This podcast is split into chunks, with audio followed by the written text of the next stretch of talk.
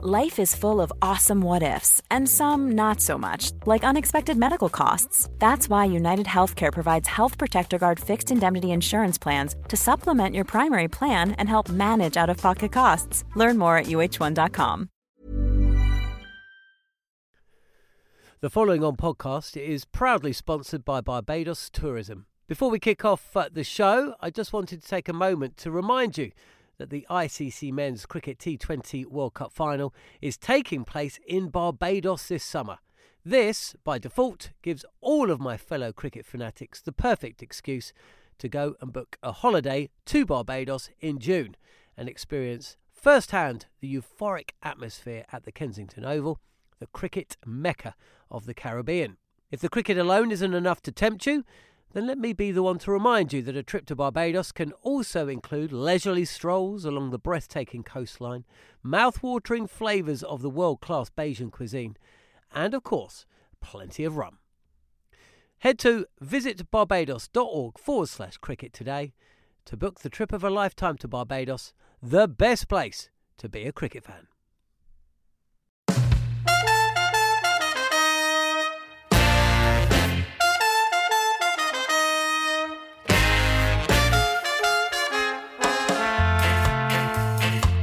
Hello and welcome to the Cricket Collective on Talksport 2. I'm John Norman in Auckland, New Zealand, where the cool winds of autumnal change are starting to blow through for this week's programme, which has a true collective feel to it. With the world coming to terms with huge day to day challenges, putting this show together has been a podcast in itself. So, huge credit to Steve Harmison and producer Scott Taylor for getting us this far. And what a programme it promises to be! One that starts out in Durham, England and ends in Auckland, New Zealand. As coming up, Big Steve is in conversation with Durham Chief Exec Tim Bostock, Director of Cricket Marcus North, and First Team Coach James Franklin.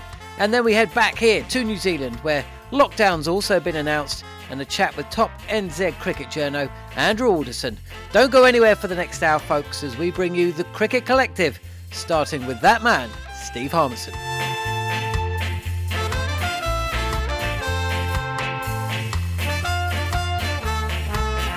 I was hoping to have this conversation with Tim Bostock, Marcus North, James Franklin in the boardroom of Durham County Cricket Club, overlooking the, the castle, talking about my my great club and you know what's happening with uh, with Durham County Cricket Club.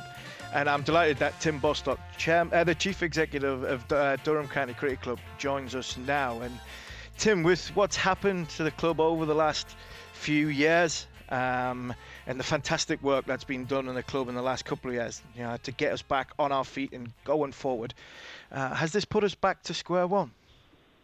Uh, afternoon, Steve. Um, thanks for inviting me on. Uh, sorry you couldn't make it. Um, obviously, uh, times are a little bit tricky for everybody at the moment, to say the least. Um, yeah, listen, just um, answering your question. Well, no, it's not put us back to square one, to be honest. I think if this had happened this time last year, I think we would have been um, in a much more stressful position financially. Um, fortunately, um, there's been a huge amount of really, really good work in getting our finances back on track um, over this last 12, 15 month period, and therefore we're in a we're in a stable position. Um, you know, when I look around at, at, at some of the other counties and some of the larger counties, I think they ironically, um, are in a much more tricky position. The reason for that is that um, they've got businesses that rely on income outside of ECB regular monthly funding. Um, um, and, and, particularly, I can think of Lancashire and Warwickshire and Yorkshire.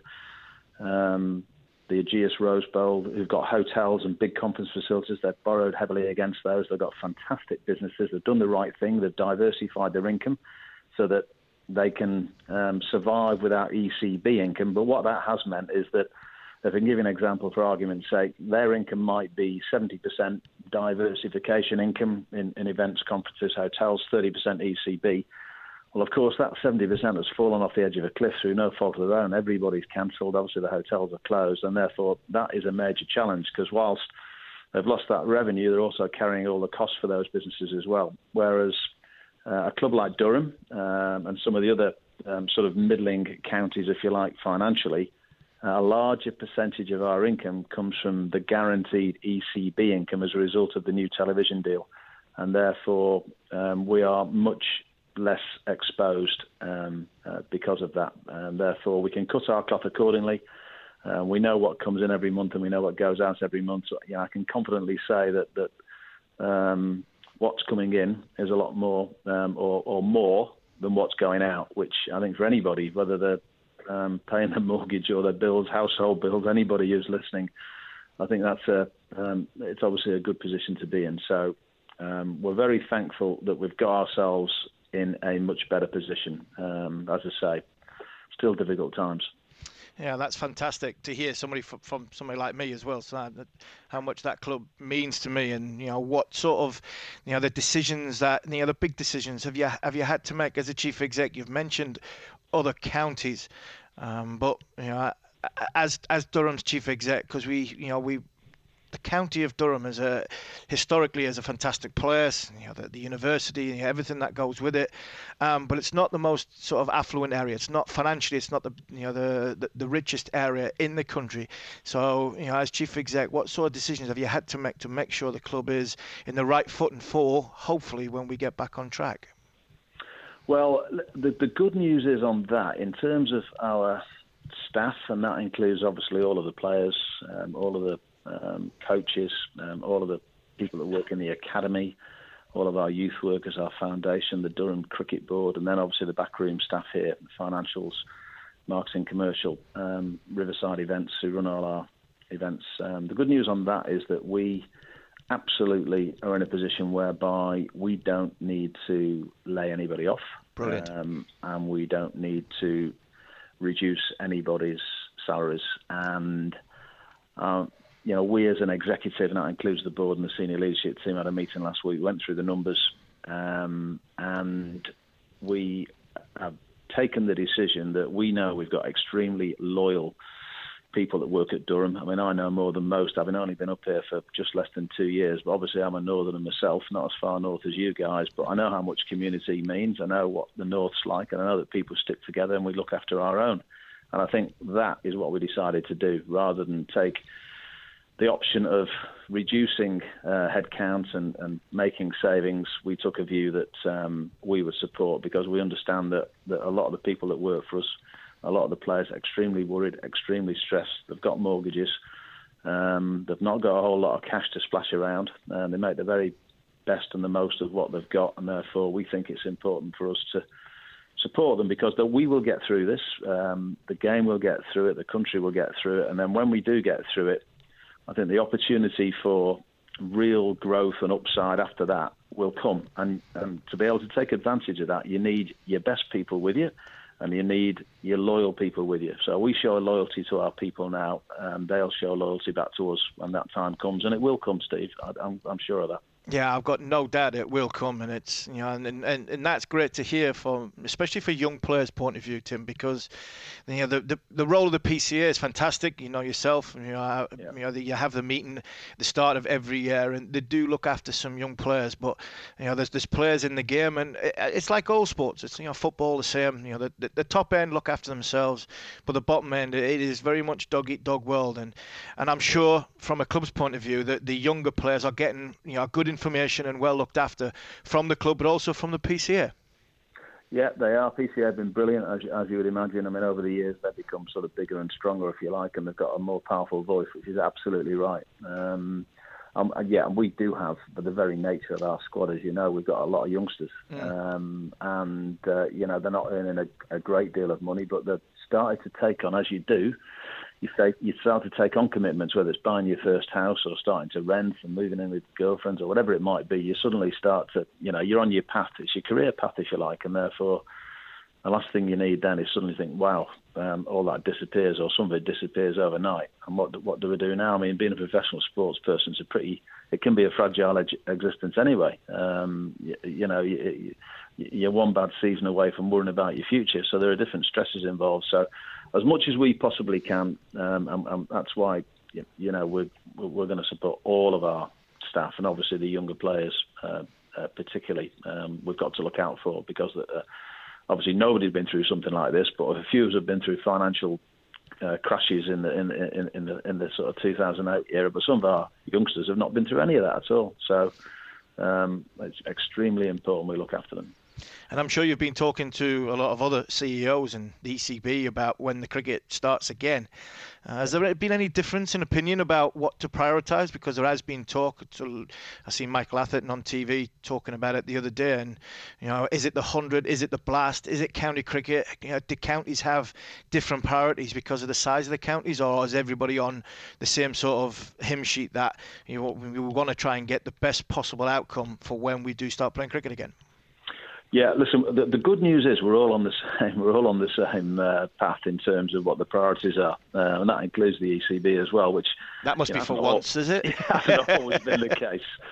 Um, but on, on, this one, and, and, this is very, very much necessity because of, um, as you would know, working in the media, talk sport with Sky, it's the broadcasters um, that need the content. They're desperate for content. So it's pretty clear that international cricket comes first, which includes Test matches and the T20s and the One Day Internationals, uh, and then after that it's the Blast and the Hundred, um, which uh, that's where the revenue is. I mean, the Blast obviously is the revenue earner for all of the counties, yeah. um, no matter what size they are. So protecting that is really important.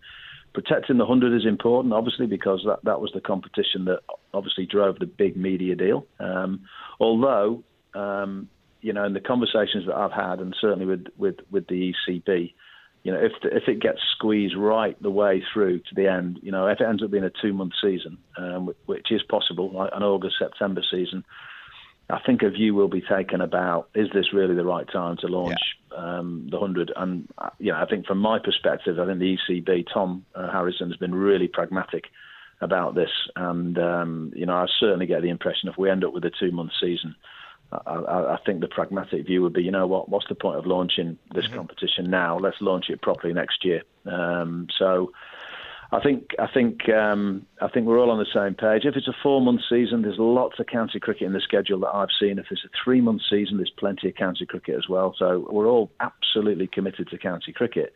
But the first three cabs off the rank have got to be those competitions that I mentioned, and only if we get to a two-month season will county cricket um, be a problem, i.e., there probably won't be any. But certainly in the schedules I've seen, Steve, uh, in a four month schedule and a three month schedule, there's plenty of county cricket and enough county cricket to have a meaningful county championship, which I think would be great news um, for our members. I mean, I've had more than a couple of emails and letters uh, complaining about the fact that um, we seem to be prioritising the ECB, prioritising those other comps. But there's a, there's an absolute financial imperative for that, and at this time more than any, I'm afraid they have to take they have to take priority. Otherwise, the conversation I had with you about keeping everybody on and making yeah. sure that, that you know that it would be a different conversation. So the, the, there is a price to pay, and if it's county championship, um, I, I would rather I would rather be the county championship than having to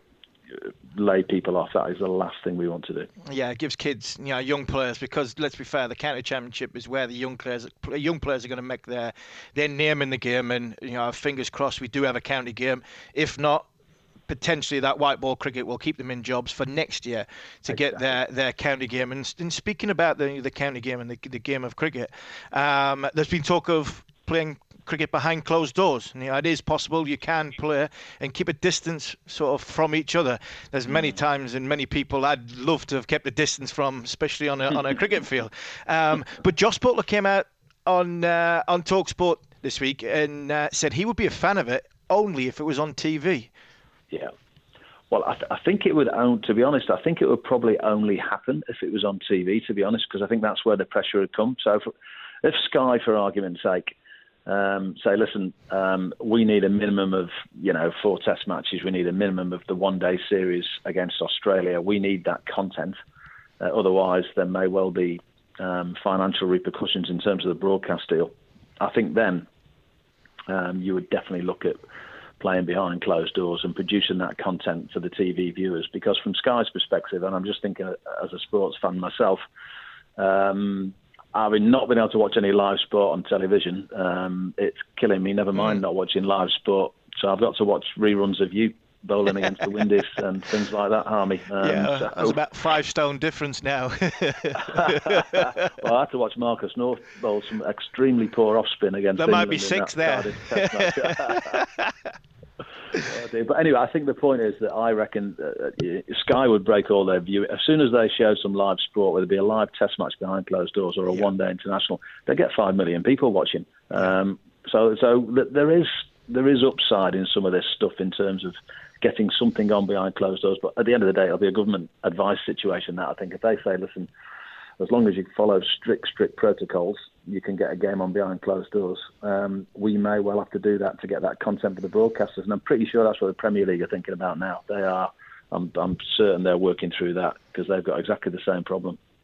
Well, Tim, thanks very much for joining us. Um, I, I, really appreciate it, and I, I do. I, I, wholeheartedly wish you well.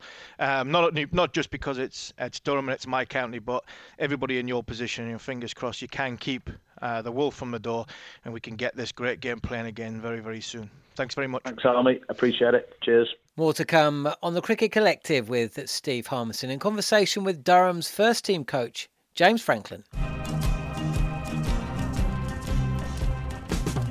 Gone a long way. James Franklin. Yes. Oh, that's a big shot from Franklin. That's all his power into that shot, into the stands. Oh, full toss. And bye-bye. Look at the contact. Hello. Hello. Who's going to catch this? Gone. You're listening to the Cricket Collective on Talksport 2 with the Institute of Cricket. I'm John Norman, and still to come, Durham's Director of Cricket, Marcus North, on the challenges being posed to players, especially overseas ones, with the coronavirus delaying the start of the season and throwing people's livelihoods into question.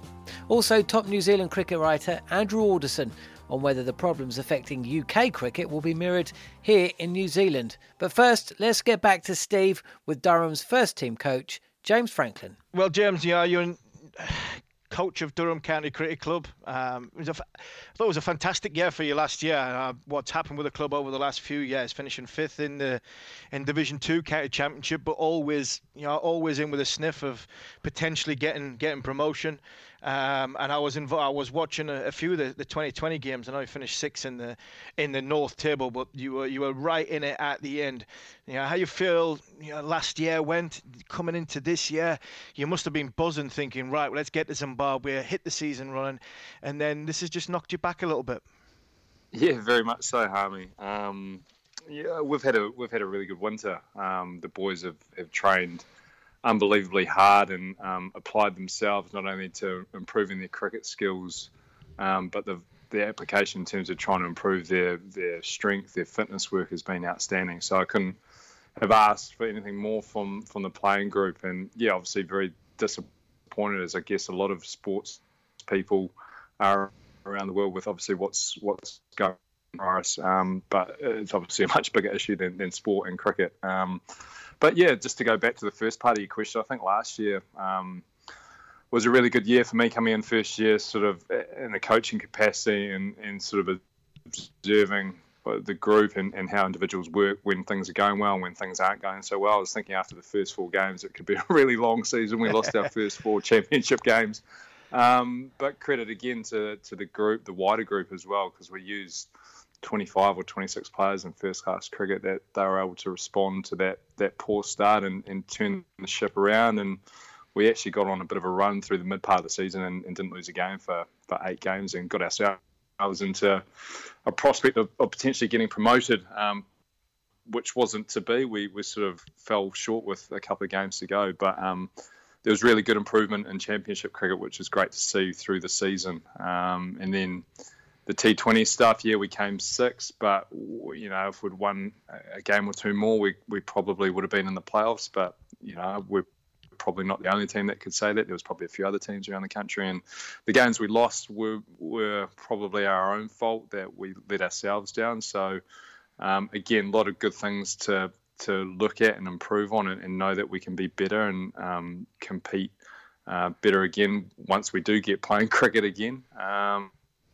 um, and obviously the one day stuff. Um, we we were a decent team in one day cricket last year in the Royal London 50 over. We uh, um, we got um, done by the weather a little bit with the last two rounds being cancelled for us due to rain, and, and that sort of cost us a, a, position in the playoffs. So, all in all, I think first year in coaching this this Durham team was was an exciting year. Uh, a lot of improvement, some good progress, and as I said, you know the winter's been great, and yeah, just really really frustrated um, with the current situation, but you know, there's, as I said, bigger things in sport at the moment to worry about. Yeah, there are. And, yeah, how do you keep your players going? You know, the season, you, you feel as though it's upon you. You can feel it. And then, you know, the, the unknown of, of not uh, when it's going to start. You've got a lot of young players, a lot of young players to try and keep them fresh and focused, but also, you know, stimulated to make sure that, you know, when it does get a date, you, you are ready to go. Yeah, that's that's the tricky part of it, Harmy, is um, you know, we've we've got a little bit of um, line in the sand from the ECB coming out um, back in the last week and saying at the moment, May 28th is a date that us as professional cricketers, um, professional uh, bodies can sort of start to work towards. Um, that date may or may not shift. I think they've got another meeting um, about May 28th, sort of in mid-April, to see if that is still an appropriate date or not. Um, so we'll, we'll firstly work off that at the moment moment, all the guys uh, are training. Um, they're keeping their strength up. They're keeping their fitness up. Our, our uh, lead strength and conditioner um, trainer Sam Clark is posting some good videos on our WhatsApp groups um, to to keep the guys motivated in terms of how they can keep their fitness up. In terms of cricket, we we we're really limited, obviously, um, in terms of facilities that we can use, and and we can't really train together because again, that's not really. Um, so we'll just take a break from cricket for, for the next week or two, most likely.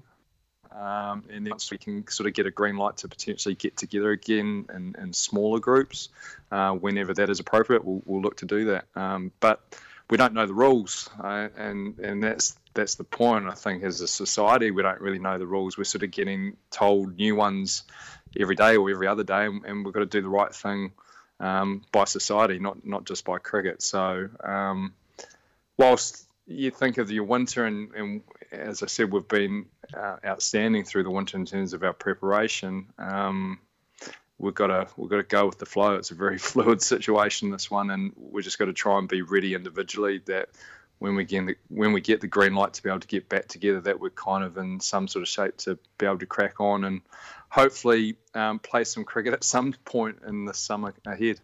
And the, the challenge of, of, of a head coach, I know you get a lot of stuff taken off you by, by Marcus North, um, who we're also mm. going to hear from. Um, but the players' welfare in this situation must be must be a massive thing for you as a head coach and a learning curve for yourself as a as a as a young coach, as a new coach coming into the game. Because, like I mentioned before, you have got a lot of young players, and in this situation, them young players will probably and, it, and it's and it's only it's only human to be thinking, well, what if the season goes this two months? What happens if it goes three months? If county cricket's not out, am I going to have a job? I'm just a young lad. I'm trying to, and out of no fault of my own, I might not be, I might not have the chances I get. How challenging is that as a young coach? Hugely challenging, um, because again, I, I, I, don't know what the right outcomes are, and, and, these are all you know pertinent questions that you raise that I think.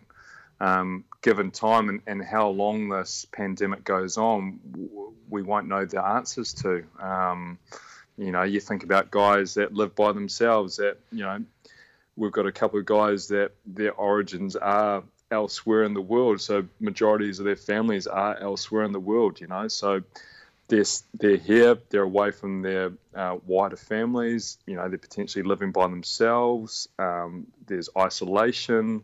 Um, your mind starts to wander, like you're saying. You know, you've, you've you've done all you can through the winter, and then this this gets kind of taken away from you with with um, this pandemic in terms of your job and um, yeah, you start to I guess stew within your own mind about you know what's going to happen. Some guys are in the last year of last years yeah. of their contracts. Um, it's a it's a really tricky one, and and you know as Durham um, as uh, cricket um, sport, we're not alone. Um, you know, it's all wide lines of industry with people with their jobs and stuff that everything's pretty vulnerable at the moment. So, um, yeah, I think it's important from our point of view and what we can control is just um, trying to keep consistent um, messaging out to our group um, in terms of you know what's happening, um, what we're looking to do. Um, just keep updating them and, and keeping them, I guess, motivated to want to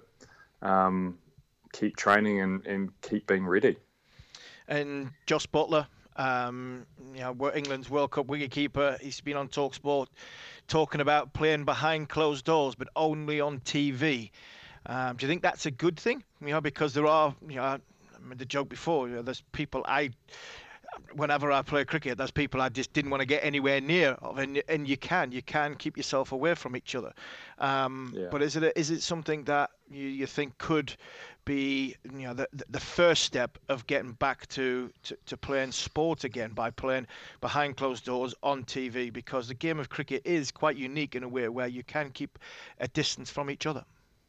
Yeah, you can. I, I, to be honest, Harmy, I haven't really given that much thought. Um, I think it just depends how much of the season we can actually potentially get in. If we've only got, you know, let's say two or three months worth, then yeah, why not? Why can't we get as much as we can on TV? It would um, obviously mean you can keep some sort of social distancing in place in terms of crowd factor. Um, and also, as you rightfully say, with cricket, we're not uh, arm in arm the whole time playing this sport. Quite often, there's at least 10 or 15 metre gap between players most of the time. So, um, potentially, yeah, that is a scenario that I could see um, would be a positive. But again, we don't know how long this is going to last. The whole season might be gone for all we yeah. know. We just we just don't know how this is going to play out, and so um, scenarios. I'm sure the ECB will be starting to draw them up now in terms of if the season starts May 28, this is how it looks. If it starts June 30, if it starts July 31st, all these different uh, starting points, they'll work out how much cricket we can potentially get in, what competitions we can play, what competition might need to be left for a year, um, and then you know what games get put on TV. Do we put them all on, or do we only put half of them on? So until we until we know actually when we can all come out of our holes and start playing again, um, yeah, it's it's kind of a little bit pie in the sky in terms of what ifs. Well, when we do, I uh, wish you well, not just because you're coach of my that that fantastic club, but I do wish you well and uh, in the season when it does eventually start. Good luck, James. All right, cheers, Hammy. Appreciate it. Thank you. Still more to come on the Cricket Collective. You're listening to Talksport 2. Ready to pop the question? The jewelers at BlueNile.com have got sparkle down to a science with beautiful lab grown diamonds worthy of your most brilliant moments. Their lab grown diamonds are independently graded and guaranteed identical to natural diamonds, and they're ready to ship to your door. Go to Bluenile.com and use promo code LISTEN to get $50 off your purchase of $500 or more. That's code LISTEN at Bluenile.com for $50 off. Bluenile.com code LISTEN. Hey, I'm Ryan Reynolds. At Mint Mobile, we like to do the opposite of what Big Wireless does. They charge you a lot, we charge you a little. So naturally, when they announced they'd be raising their prices due to inflation, we decided to deflate our prices due to not hating you. That's right. We're cutting the price of Mint Unlimited from $30 a month to just $15 a month. Give it a try at mintmobile.com slash switch. $45 upfront for three months plus taxes and fees. Promote for new customers for limited time. Unlimited more than 40 gigabytes per month. Slows. Full terms at mintmobile.com. The following on podcast is proudly sponsored by Barbados Tourism. If your passion for travel is on par with your passion for cricket, then I have some excellent news. The ICC Men's Cricket T20 World Cup final is being hosted in Barbados this June, which makes it the perfect destination for your summer holidays this year. To make the most of your trip, you can also experience eight matches from the series in Barbados, including England against Scotland and England against Australia. In under a month's time, you could be spending your days exploring the vibrant streets of Bridgetown drinking rum in the sunshine, and experiencing exotic Bajan delicacies in the culinary capital of the Caribbean, there truly is something for everyone. There's no need to wait a second longer. Head to visitbarbados.org forward slash cricket today to book the trip of a lifetime to Barbados, truly the best place to be a cricket fan.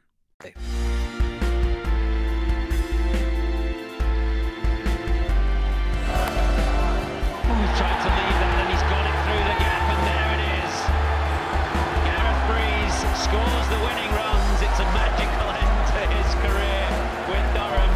And Ben Stokes, who's played such a key part in this late season revival, hugs his man at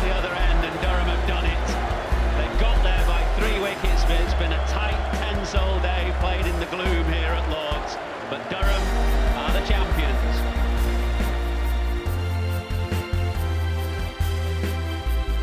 You're listening to Talksport 2 and uh, The Cricket Collective, broadcasting every Tuesday evening between 6 and 7 o'clock in the evening. And now, an in depth interview between Steve Harmison and Durham Director of Cricket, Marcus North. Well, Marcus, the challenge of the modern day Director of Cricket um, you know, looking at bringing you know the squads together, managing sort of budgets, working with CEOs, you know, the overseas players, you know, academies and things like that. You know, the the challenges, but the biggest challenge must be at this moment in time the, the, the well-being of your of your team, your your club, because you know you you have to make the decisions on young players and contracts or whether you get a contract, whether not getting a contract. How how do you how do you manage that at this moment in time? Because there's people work so hard, players sorry, players work so hard in the in the winter months who potentially could go into the last year of their contract and at no fault of their own, being quite vulnerable. Yeah, very much. Very good points, that Harmy. Um, it's it's. I don't have the answers for that yet. um, obviously, this this situation that we're all facing um, globally, um, certainly when it comes down to a director of cricket role, is certainly not in the job description. I can tell you. Um, but I guess from a the foremost, the most important thing at the moment is is kind of managing everyone's expectations. Um, it's it's more around player well-being. Now these guys have worked tirelessly over the, the, the, last several months in preparing for a season that at the moment is is postponed indefinitely, well until the 28th of, of May. But I'm sure that will be assessed on a, on a weekly, if not daily basis. So. Um, you know, our planning was outstanding. You know, from Frankie and I to all the coaching and the players. You know, the last few months has been absolutely brilliant in preparation for the season. Um, and then you, you, get something that you're completely um, inexperienced at. You know, none of us experience this situation, and we've got to manage that expectation where these guys are going full pult, and and now they're, they're literally down tools because you know we're pretty much in a, as a society in, in isolation. So it's very much just communicating with the players. Um, as we know, things are changing on a daily basis, and, and just trying to keep them in, informed and and making sure they're okay. And I think once the weeks kind of go by, we get a bit more of an understanding of the landscape, and we can make some some good decisions around that to see, you know, if there is a chance to play some cricket this summer, and how we we build in a, a kind of return to training and return to play mode. Um, until we figure that out, Harmy, you know, talking about contracts and people in their last year, it's mm it's it's feel it feels pretty much impossible to kind of even think about that at the moment. I think we've just got to see what the the landscape looks like over the coming months, and and hopefully, as we all are praying, that we can get through this and and and have some cricket towards the back end of the summer. Yeah, it does seem you know pretty harsh talking about you know that the that element of the of the job, and but it, it is it is what comes with being you know, being a, director of cricket, and you talk about communications. How's the communication going with, you know, the, the other 17 counties and the ECB about the challenges that, that they're having as well? Yeah, very much so. And it, you know, we, we all have some contacts and, and people we know a little bit better within the circuit we talk to. But, you know, the ECB over the last week have, have been good. I mean, they've got a tremendously difficult job to play in this part of you know having another number of different scenario options of what the season might look like. You know that they've they're virtually um, you know have got to support the game in a whole financially. Um, you know how how the, the, this season pans out is going to affect different counties and different business models in a lot of different ways. Um, so yeah, look, it, it's the communication's there, but I guess it feels like you have a a pretty pretty good strategic meeting in, where you're at um, and put some plans in, and then two days later they're, they're kind of they've expired because you know things have changed, whether it's from government direction or from the ECB. So it's a very fluid situation. I think that's you know as an administrator or certainly at Durham's point of view, we're just got to kind of roll it out over the coming days and, and continue to try and make good decisions with all the information at hand.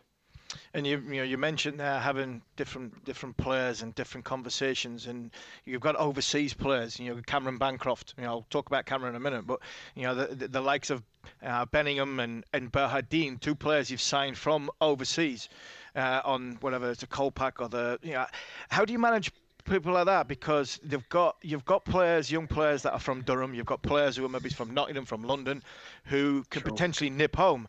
But these guys are on the other side of the world. And like yourself, you, you're from you know you're from Australia. Frankie's from James Franklin's from New Zealand. You know, Yeah. how do you manage people like that? Because you know we are we are working in sport, but this is this is about human beings.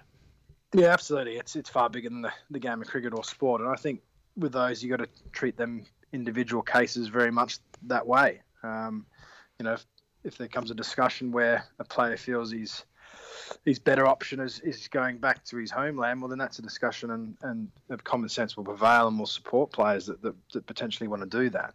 Um, you know, players within our squad that might be from other parts of the country, you know, virtually we're in uh, from a cricketing point of view, we're not going to be doing any training. They've got their own physical, um, you know, things to do at home, whether it's in the back garden or what have you, or down the park. Um, you know, that, and that's pretty much all they can do. So if some of these guys want to go back to their parents' house that live, you know, for example, in Kent or Southampton, well then, you know, I'd rather them do that and be in, a, in a in a safe environment than be stuck in a one bedroom or two bedroom apartment. So yeah, look, I think there's a bit of common sense, and that goes back to what I originally said about just maintaining that communication with the players to make sure their well-being's good. You know, I think you and I, Harmy, we got kids and family, and you know, it's tough enough when you've got that home base, let alone thinking of what it'd be like to be in an apartment um, by myself or, or with another player. So, you know, that that's really important that we make sure that those those guys are in the in the best best situation possible during this this tough time.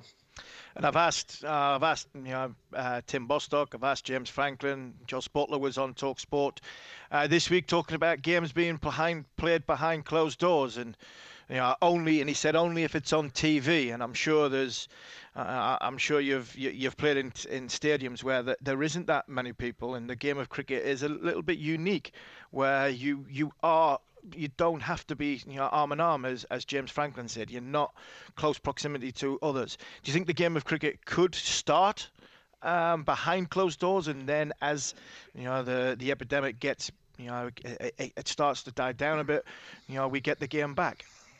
Yeah, look, I think we've seen other codes, you know, have have different types of uh, of opportunities where they've played behind closed doors. Football did it, and that didn't last very long. We, we know back in Australia that the Aussie rules football and, and rugby league were played behind closed doors, but now that that stopped.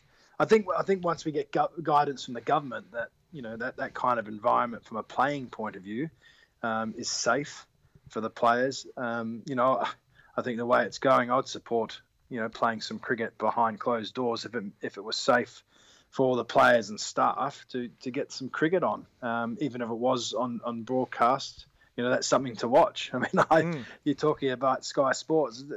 I'm watching reruns of all sorts of stuff at the moment. There's not a lot going on. So Well, I, I have think- to tell you, I have to, Northie, I have to be honest there. Um, in the conversation with the chief exec, that he did Oh, mention mention talking about me, be watching reruns of me, and I did say I was about five stone, a bit heavier, and then he did mention your name, and I did have a little bit of a dig at you as well, because we we have put on a little bit since we finished. Yeah, we have. Yeah, we've been in a good paddock, Harmy. I must admit. It's lovely in the northeast, isn't it?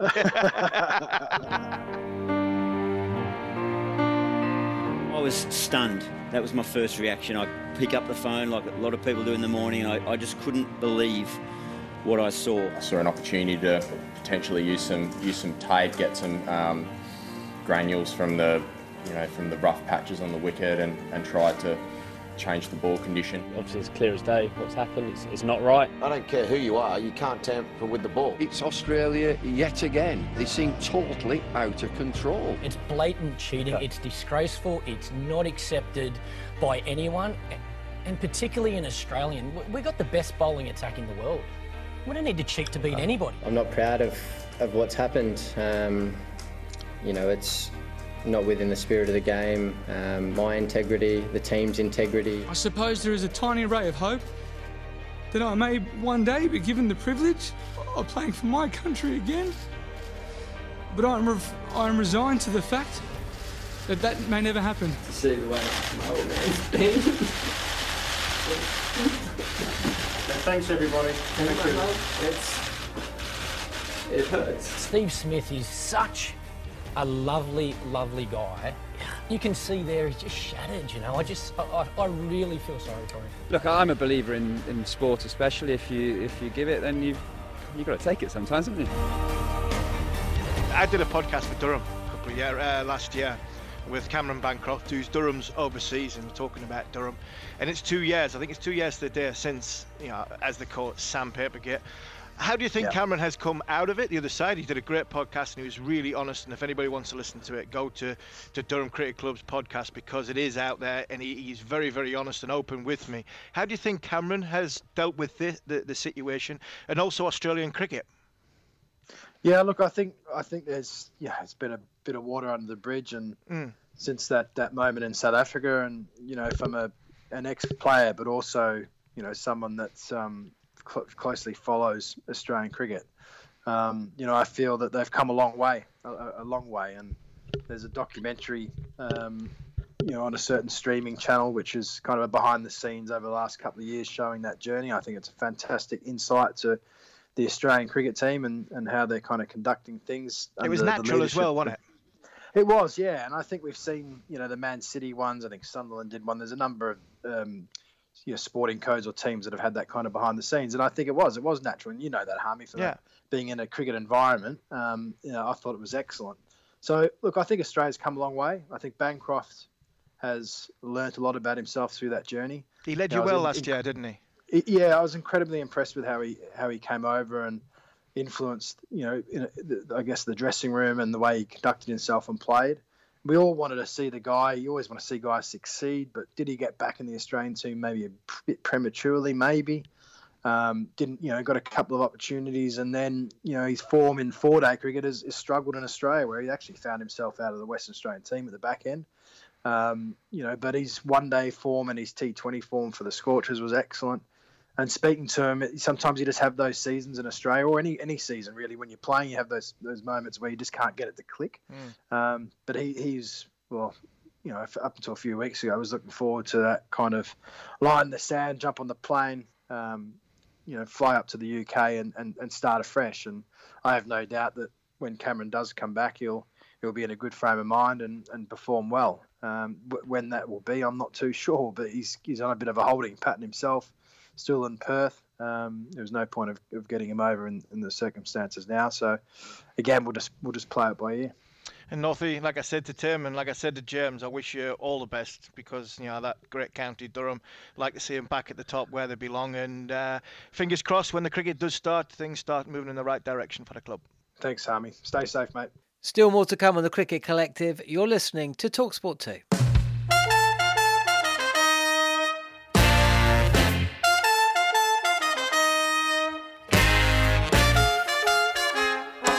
Welcome back to the Cricket Collective here on Talk Sport 2. And a big thanks to Steve Harmison, Tim Bostock, James Franklin, and Marcus North uh, for a, fascinating look at day to day life within a county uh, and a one that uh, possibly isn't uh, doesn't sit alongside the likes of Surrey and Yorkshire in terms of finances and one that has been hit so hard in recent years um, with uh, restrictions put on the amount of money they can spend points deduction and the like and now here comes the coronavirus just to make things even more difficult. Uh, you might be picking up the sound of the wind um, whipping along the microphone. That's because uh, I'm outside the uh, New Zealand uh, building, the uh, radio sport buildings here in Auckland, uh, because essentially I'm not allowed in. Uh, This is this is where we've got to. Lockdown here in Auckland get has got underway. It means only essential personnel can get in and out of certain buildings, um, but that hasn't stopped me. I'm glad to say I'm joined by Andrew Alderson, cricket writer for the New Zealand Herald. Um, but yeah, I mean, look, here we are. Here we are, sheltering from the wind, lockdown imminent, um, and yet ten days ago, we New Zealand were playing Australia in a in a one-day international in Sydney in front of empty stadiums. I mean, the speed of change must have uh, surprised uh, yourself, um, especially when you consider where we were and where we are now, and it's happened so quickly. Absolutely, John. We, yeah, and pleased, pleased to join you outside the building here as uh, the autumn takes hold in New Zealand, and uh, yeah, we'll, we'll, you'll learn the, the ways with uh, you know your warmer clothes as, as time goes on, and you're, you're ensconced here. But uh, indeed, I couldn't believe it. I was just looking back over time and just how quickly that has evolved in the last you know, less than two weeks in New Zealand. uh, Yeah, they were playing in front of an empty stadium in, at the Sydney Cricket Ground. They probably got themselves out of a tight spot over the course of the series in a way, but in all seriousness, it's just. Uh, evolves so much so quickly, and now New Zealand uh, that's that completes their summer. That all those games are called off with Australia coming back home, uh, or coming back to New Zealand to play, and, and uh, Chappell-Hadlee series called off, and it's put some perspective on things. I was interested to see, and of course, I'm not going to try and make a comparison between the Plunket Shield, the New Zealand four-day domestic tournament here, and the uh, the EFL, the Premier, not EFL, the uh, EPL, the Premier League, but the decision was made. Wellington are champions. That's it. Let's move on. Let's let's work out what we're doing next season. You know, I guess in a way that's probably how most sports coach should be looking at things. Yeah, it was immediate and it was uh, decisive, and I thought that was good. That's been been pretty much the case across most codes uh, in New Zealand. I mean, rugby has been trying to work out another competition if they could put one together, given uh, they had to put Super Rugby to one side. Uh, but cricket in particular, the Plunket Shield, Wellington named champions there. The only downside was that they were named in absentia, if you like. It was it was decided that they were going to be the champions, and they couldn't actually celebrate the title. Although they probably did so uh, in a manner of uh, whether they do it online or something of that nature. They, they, certainly probably opened a bottle or two to to, to, to celebrate what uh, was their first victory in, in the four day title for uh, for 16 years. But uh, yes, it was immediate, and uh, therefore uh, they can move on, as you say. And, and New Zealand's got a few tours uh, mid-year, but they're still some way off. I mean, Bangladesh in, in August, they've got one before that. Uh, June, July, they're going. I think West Indies, Scotland. Netherlands and Ireland, which is quite an interesting combination. Uh, the White Ferns were going to, to Sri Lanka in May, uh, but all those things can be put off and, and expenses can be saved in the meantime if, if there's some silver lining from this just been listening for the last uh, while to James Franklin, a, a, fellow Kiwi, Marcus North, an Aussie, uh, and of course Tim Bostock with uh, Steve Harmison. The, the financial impact that the coronavirus is going to have on county cricket in England, you know, could be really severe. Um, now, of course, we are entering the winter here in New Zealand, but you know, this is not something that's going to be going anytime soon. Um, would there be a financial implication, or what kind of financial implication can you see if the coronavirus is still a problem when cricket resumes here in New Zealand in a few months' time?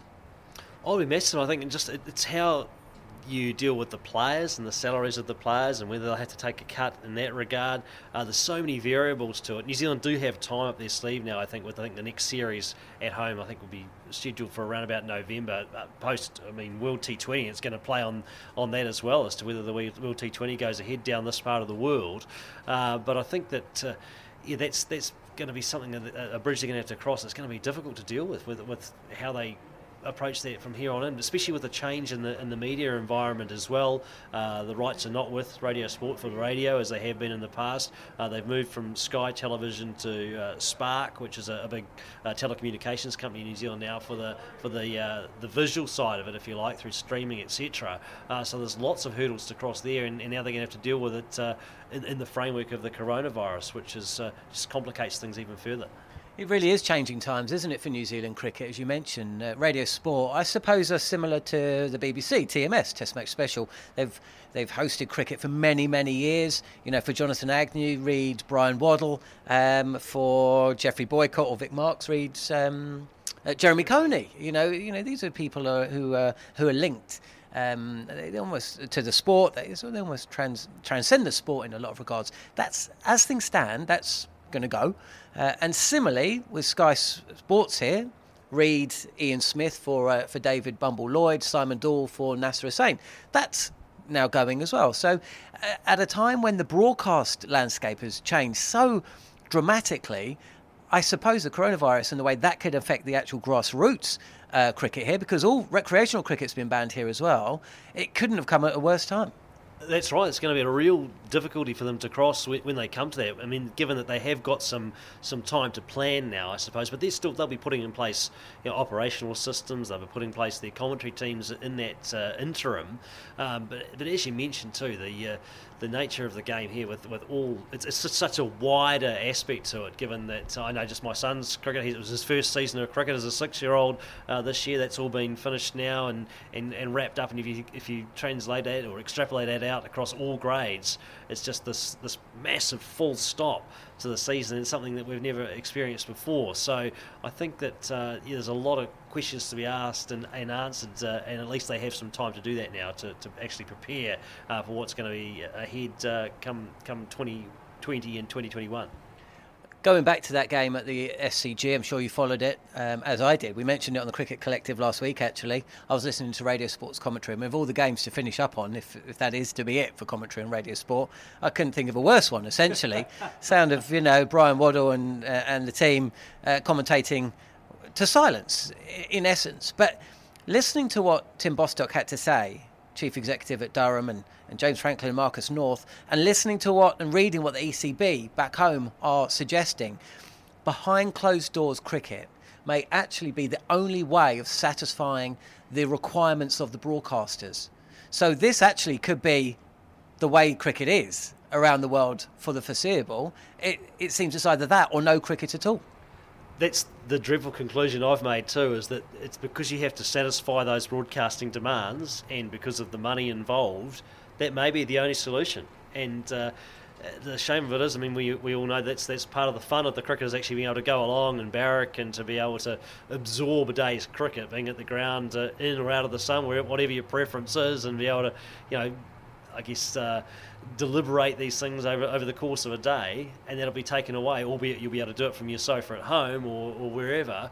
Um, but uh, with the coronavirus situation too, you know, would you be able to congregate to do that, or do you just have to watch it uh, in your lonesome and your lazy boy or something of that nature? So I think there's so many different uh, ways we're going to have to re-look at this and, and uh, scrutinise it over time, John. And looking outside of cricket, because of course this is rugby country, back home you could say it's football country eh, it's a, I guess the same conversations are, are, taking place in regard to rugby. I mean, what kind of there's a lot more money involved in rugby, just like there's a lot more money involved in football. Are the same conversations taking place in regard to that sport? I mean, I'm all right in saying that the the NRL, I think is that the National Rugby League. I'm kind of guessing that that was playing very recently, wasn't it? That and there was a lot of criticism about that. Oh, there was the the, the NRL, the the rugby league, has just uh, finished yesterday. They've suddenly done a complete 180 on it and decided that uh, they were adamant uh, the, the, day before that they were going to continue on and push for the season. So much money on the line there over the course of the season. They're saying if they had to cancel, I think it was going to cost something in the vicinity of uh, 500 uh, New Zealand dollars. Uh, not quite sure what that translates to in terms of pounds. Uh, but then the, the Super Rugby as well, the actual rugby union. I mean, that's on ice too, and they were hoping to develop a perhaps have some local derbies in New Zealand between the, the five franchises that play in that wider league. Uh, but uh, of course, with the, the current uh, protocols and, and having to shut down now, everyone going into lockdown uh, as of tomorrow, uh, that's not going to be possible either. So they're just going to have to recalibrate. I think they're hoping at the moment they might get on the field for the All Blacks on July 4th against Wales at Eden Park. But every chance that, that that's going to be called off from here on in and they'll have to again look further ahead. And I mean, and you only have to add the Olympics to the argument as well. Athletes preparing for that qualification periods. It's just the tentacles of the coronavirus beast have just. Uh, entrapped everything out there. It's just it's the silent enemy that we just can't, uh, I guess, uh, defeat uh, very quickly. Put it that way until a vaccine's found. Andrew, thanks so much for joining me. We're, uh, we've been at arm's length pretty much for this entire interview. Um, that pretty much brings us to the end of the show. Thanks so much for listening to the Cricket Collective. You can download the podcast. Just subscribe to the following on podcast and it'll drop into your feed. It's really, the wind is really whipping up here. What better time to, uh, to call things uh, short? Next week, an interview. Barry Wilkinson, Barbadian broadcasting legend, in conversation with the West Indies Test captain Jason Holder. That should be absolutely fascinating. Thanks for listening to the Cricket Collective on Talksport 2. The following on podcast is proudly sponsored by Barbados Tourism, and this is your gentle reminder that Barbados is the best place to be a cricket fan. With eight matches from the ICC Men's T20 Cricket World Cup Series taking place in Barbados this summer, including the final, you can experience the summer of a lifetime by booking today. Aside from immersing in world class cricket in the sunshine, Barbados is the dream destination for all travel enthusiasts. It is where adventure meets paradise, the culinary capital of the Caribbean, and better still, the birthplace of rum. If you're keen to unite with cricket fans across the globe for what is set to be an unforgettable summer, then head to visitbarbados.org forward slash cricket today. Mom deserves the best, and there's no better place to shop for Mother's Day than Whole Foods Market. They're your destination for unbeatable savings, from premium gifts to show-stopping flowers and irresistible desserts. Start by saving 33% with Prime on all body care and candles. Then get a 15-stem bunch of tulips for just $9.99 each with Prime. Round out Mom's menu with festive rosé, irresistible berry chantilly cake, and more special treats. Come celebrate Mother's Day at Whole Foods Market.